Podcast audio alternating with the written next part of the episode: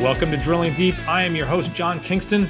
Coming up in a bit, Omnitracs has done a study on how long and how far ranging is the impact that trucking markets get from hurricanes. That's very relevant as we enter that season. The head of that project at Omnitracs is here to speak with us. Just hang on for a few minutes. Speaking of drilling, since that's the name of the show, the oil patch is drilling for a lot more oil and gas right now. The U.S. rig count is up more than 170 rigs from a year ago. You need to drill to get oil, and you need oil to get diesel, and you need diesel to run trucks, and you need refineries to make that oil into diesel. Let's talk about that for a bit.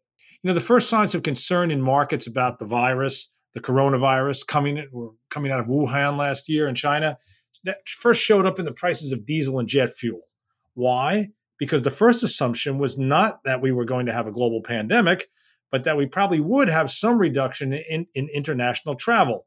Jet fuel and diesel are both distillates. So the assumption was that a decline in jet fuel use would spill over into diesel markets and that price would go down. Refineries in the US reacted to that pretty quickly. At least that's what the data says. Refinery operating rates in the US were above 90% in the second week of January of last year. By the third week, they had slipped below 90%. And that's at a time when they're usually running at a pretty good clip because of winter heating oil demand with lower prices for all prices, all oil prices, but especially distillates, it looks like refineries didn't wait. Instead, they cut runs quickly. This past week, the Energy Information Administration put out its weekly statistical report, as it does every Wednesday. And what it showed was that the U.S. refinery operating rate had cleared 90% for the first time since the beginning of January of last year. With prices well above their pre pandemic highs and now refineries back chugging away at pre pandemic levels and inventories down to more normal levels, I think we can declare that in terms of oil markets, the pandemic is over. Let's talk about prices for a bit on commodity markets this week.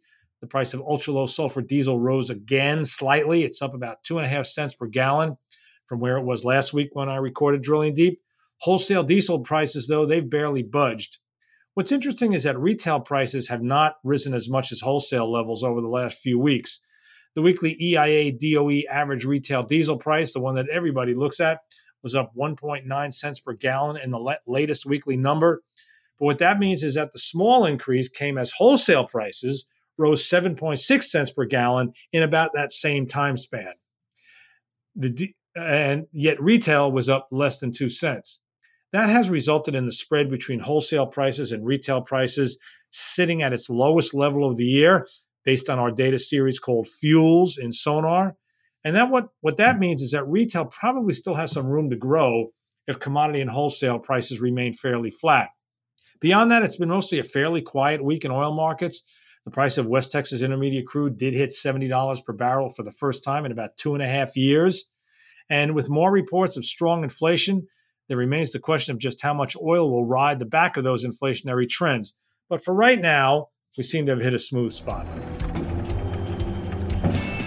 We are going to transition here now on Drilling Deep, and we are going to talk about hurricane season, which technically has begun. It begins on June 1st, though, as we know, August and into October tends to be the heaviest time of hurricane activity.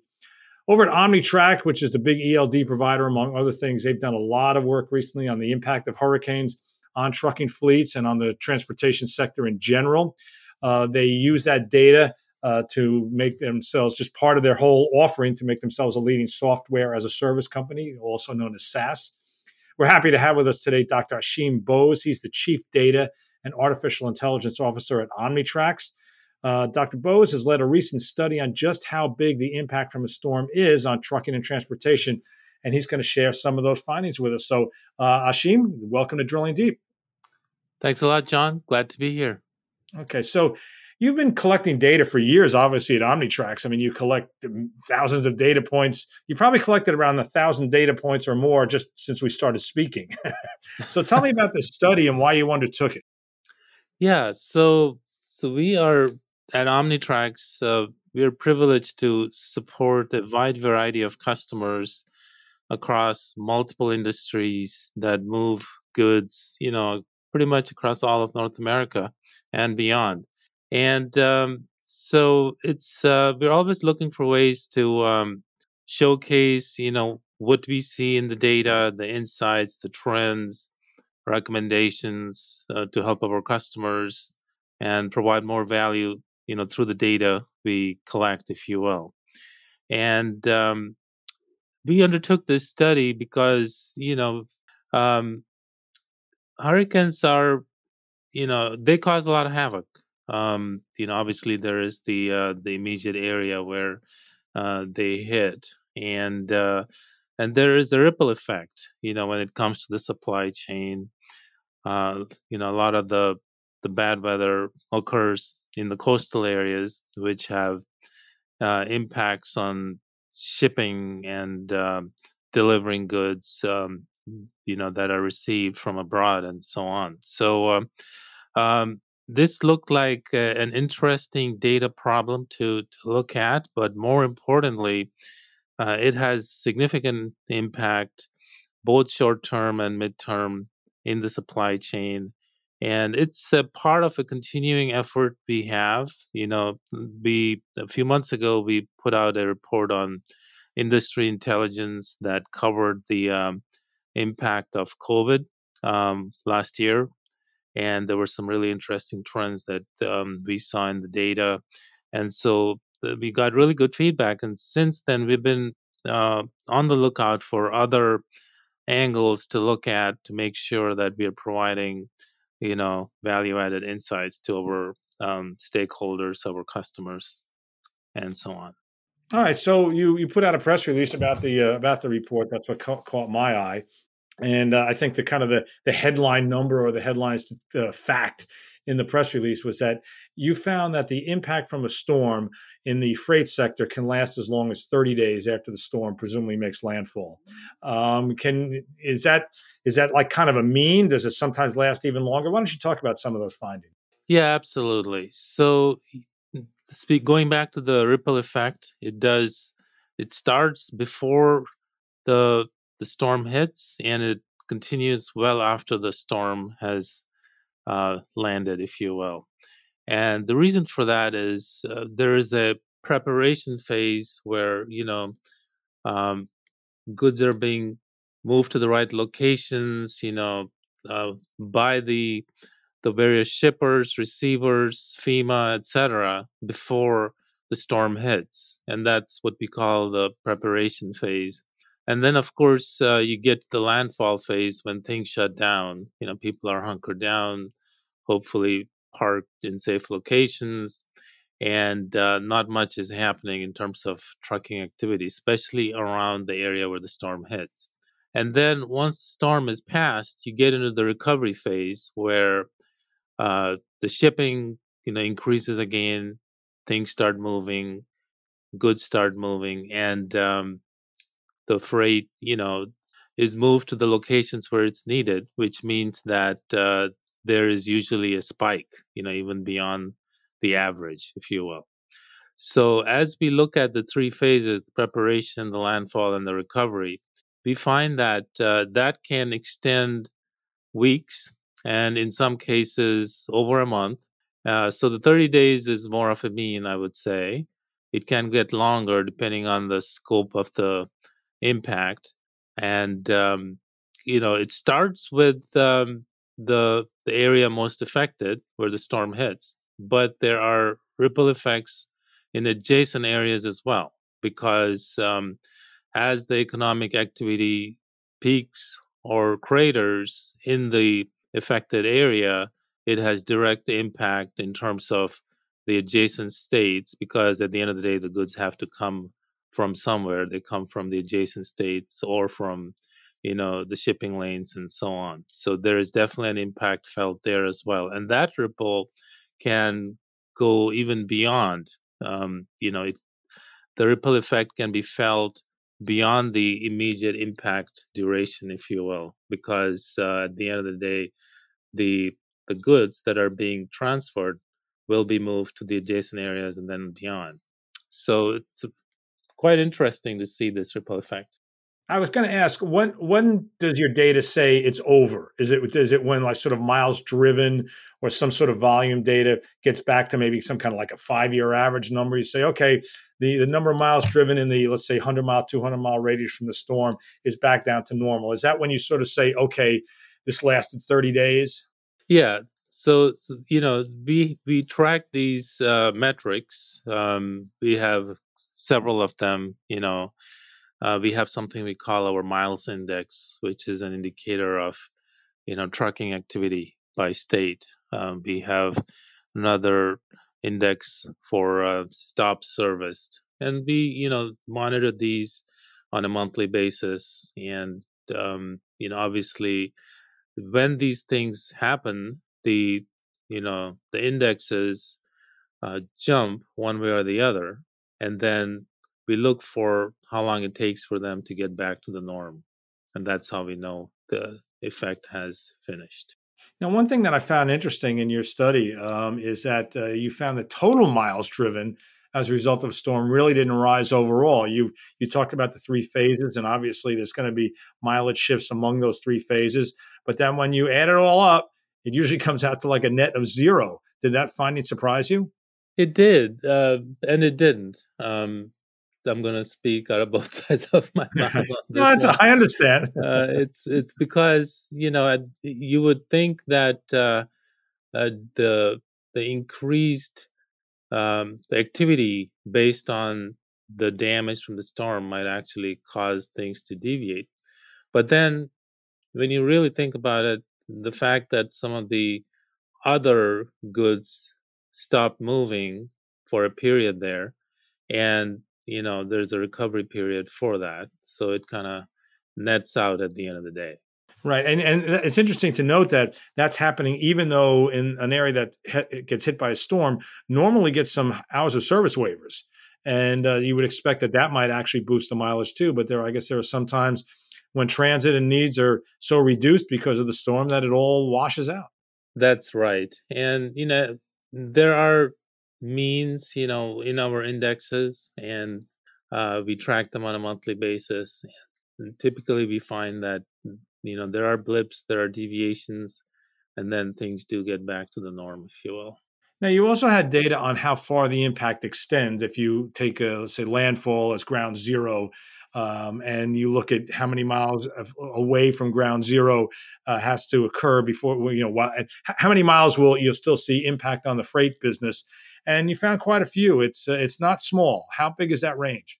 Yeah, we we definitely found the impact in the adjacent states. So so we we approached it by you know state level, you know, and um, depending on the the storm, where it hits, where you know the trajectory is, the severity of the storm. So there's a lot of different factors that go into that.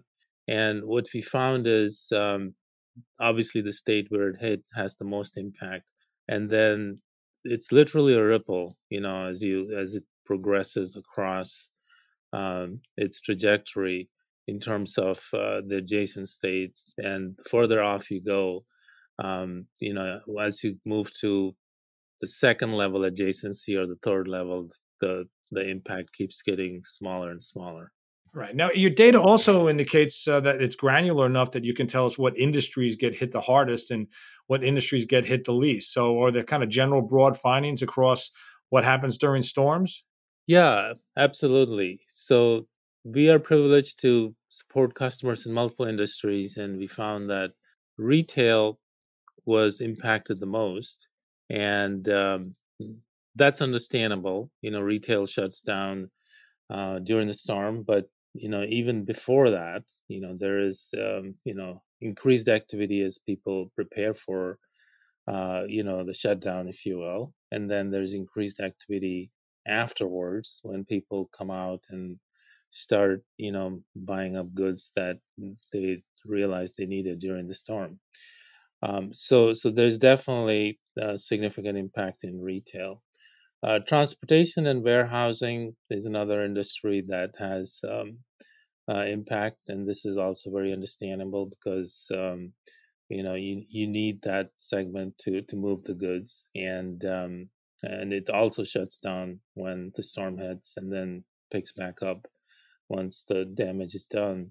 Uh, oil and gas uh, can be um, you know severely impacted, especially if storm hits in an an area that you know produces oil and it and or ships oil.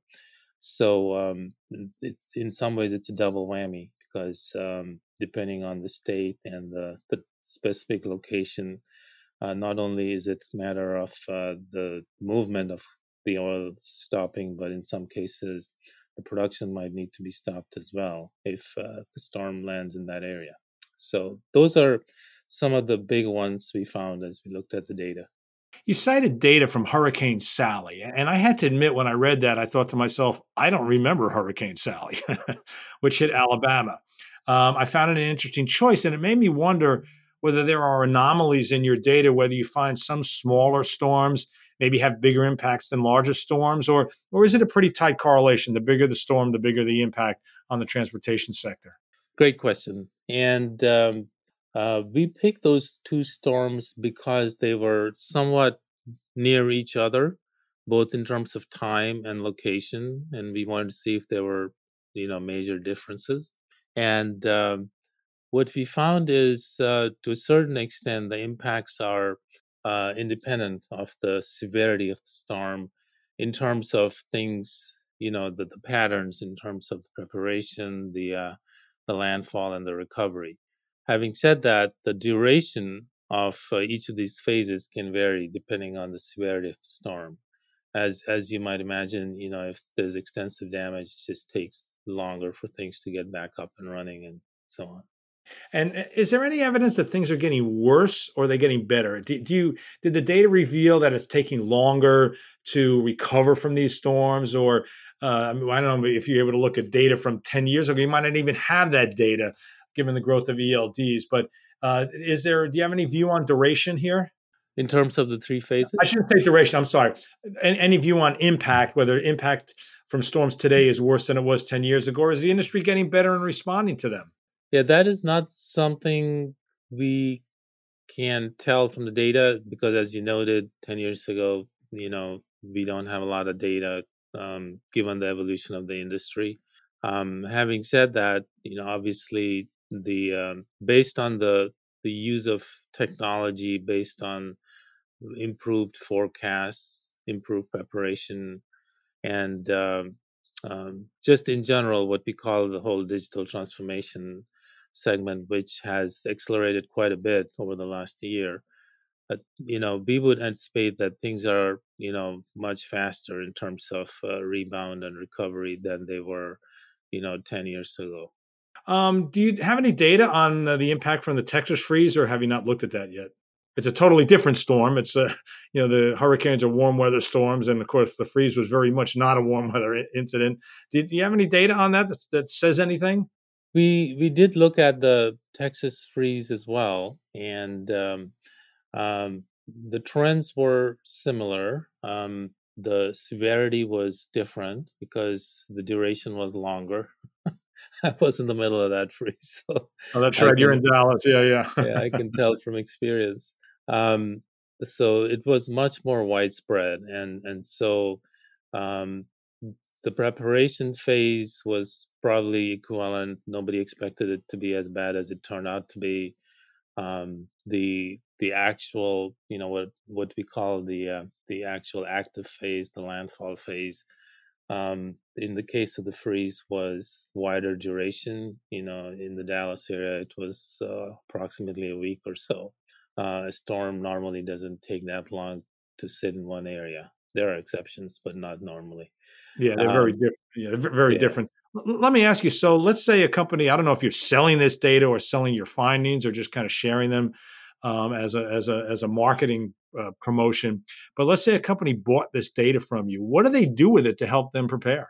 Yeah, so, so you, you know, let me clarify. So the these type of studies and insights are you know published uh, through marketing, and it's more for you know the benefit of our customers or stakeholders, um, and uh, and so given that target audience, you know, we we recommend you know the three P's in trucking. Um, the three P's being plan, prepare, and position. And let me elaborate. So before the storm hits, there is a planning phase, no doubt, and uh, this is when you know you're moving goods, you're um, uh, helping helping FEMA in some cases. You're delivering um, freight where it's needed, and um, that's followed by the prepare phase. This is when, especially in the areas where the storm hits, you want to make sure that um, your assets are safe, your drivers are safe, you know, safe parking above uh, water lines, you know, the uh, the goods and assets are stored away properly to minimize damage. So that's the uh, the prepare phase, if you will. And then, of course, it's it's about staying safe when when the storm hits, and um, and once the storm is uh, done, then you want to make sure you're in the right position. You know, you're in the right position to be able to uh, to dovetail into the spike, the spike in terms of uh, the activity that is going to happen. You know, and so if you're positioned in the right places, preferably in adjacent states, where from where the goods are going to move, that makes it a lot easier to kind of leverage the spurt in economic activity as it happens. So so we look at it as the three P's. I don't know if that makes sense to you, but uh, definitely something that we find is extremely important. Let me ask one final question. Uh, in your title is the term artificial intelligence, and you are one of the director. I guess you're the director of the use of AI at Omnitracs. And uh, wondering whether you think the trucking industry has even really begun to scratch the surface of what AI can do in this industry. Yeah, that's also a great question. So, so we are starting to to leverage AI fair amount in uh, in our offerings in the way we help our customers. And I'll give you a couple of examples. You know, um, the cameras in the cabs are becoming more intelligent uh, to help with safety, compliance, and so on. So that's a form of AI. You know, computer vision to be specific. That's embedded in the cab, in the cameras that are in the cab. There are other examples in terms of you know routing, dispatch, um, that where we we're leveraging uh, AI to provide better better solutions as we move forward. So there is a fair amount that's going on in terms of R and D. Some of it's already in our products. So uh, definitely starting to see the trucking industry is definitely starting to see the benefits of that. And last but not least, you know, um, just about everybody's heard about autonomous. You know, where uh, uh, these trucks, um, you know, the the goal is for these trucks to drive themselves. Now, having said that, you know, we're no, you know, we're not close to that yet. Um, but uh, there is, you know, there is more automation we can bring to the to the trucks and the cabs so that you know there's less burden on the drivers to to be safe to be compliant to be able to deliver assets in a timely manner. So, so we're, we're definitely starting to see a lot of innovation in that space too. All right. We want to thank Dr. Ashim Bose. He's the Chief Data and Artificial Intelligence Officer at Omnitracs. I guess I should say AI officer. Nobody says it spells it out anymore. They never say art, they just say AI. It's just assumed. So, anyway, he's been our guest here today on Drilling Deep. We want to thank him and we want to thank you for tuning in to Drilling Deep. We are part of the Freight Cash family of podcasts from FreightWaves. You can find us on all of the major podcast platforms. And oh, by the way, the entire editorial offering of Freightwaves this past week uh, won a Neal Award. It won not just like kind of a very specific granular Neal Award. The Neal Awards are the kind of Pulitzer Prizes of business to business uh, publishing, and we won for general editorial excellence, which really covers everything: uh, our our video, our podcasts, our offerings on freightwaves.com. So we're real proud of that, and I wanted to mention that. We do hope that you will join us again. I'm your host, John Kingston. Thanks for listening.